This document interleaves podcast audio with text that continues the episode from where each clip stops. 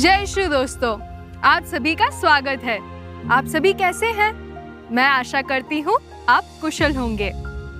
दोस्तों, अगर कोई आपके पास आए और बोले, तुमने सुना? उसने क्या किया?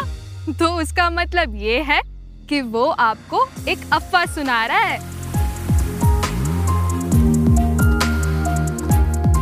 और अफवाह सुनना उतना ही गलत है जितना अफवाह बोलना। क्योंकि अफवाह सुनकर हम हमारे मन में दूसरे मानव के प्रति एक धारणा बना लेते हैं। और कोई भी धारणा सही नहीं होती, क्योंकि हर इंसान में कुछ ना कुछ बुराई निहित होती है। जैसे, मुझे गुस्सा आता है, कोई और अपनी मन की बात बेबाकी से बोल जाता है। दोस्तों अगर हम कोई अफवाह सुनकर उस मनुष्य के बारे में धारणा बना लेते हैं तो हम उसे एक मौका नहीं देते अपनी बात रखने का, क्योंकि हर सिक्के के दो पहलू होते हैं। और अगर हम एक इंसान की परिस्थिति बिना जाने उसे जज करते हैं तो हम गलत करते हैं। जैसे, अगर हम ऑनलाइन बैंक में अकाउंट खोलते वक्त हमें एक वेरिफिकेशन कोड भी आता है, पासवर्ड के अलावा।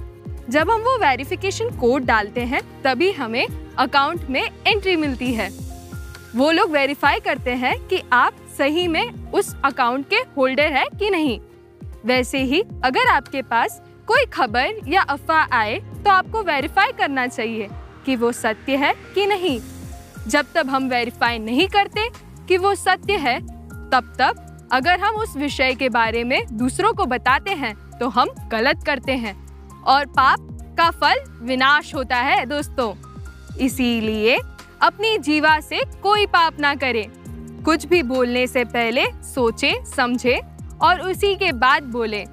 और किसी भी मनुष्य के बारे में कोई भी अफवाह ना सुने, ना उसका प्रचार करें। दोस्तों, जो हम बोते हैं वो ही हम दोपहर को लूनते हैं।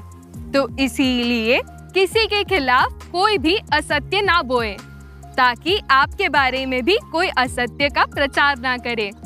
इसीलिए हम सभी एक दूसरे के बारे में सिर्फ़ अच्छी बातें बोले।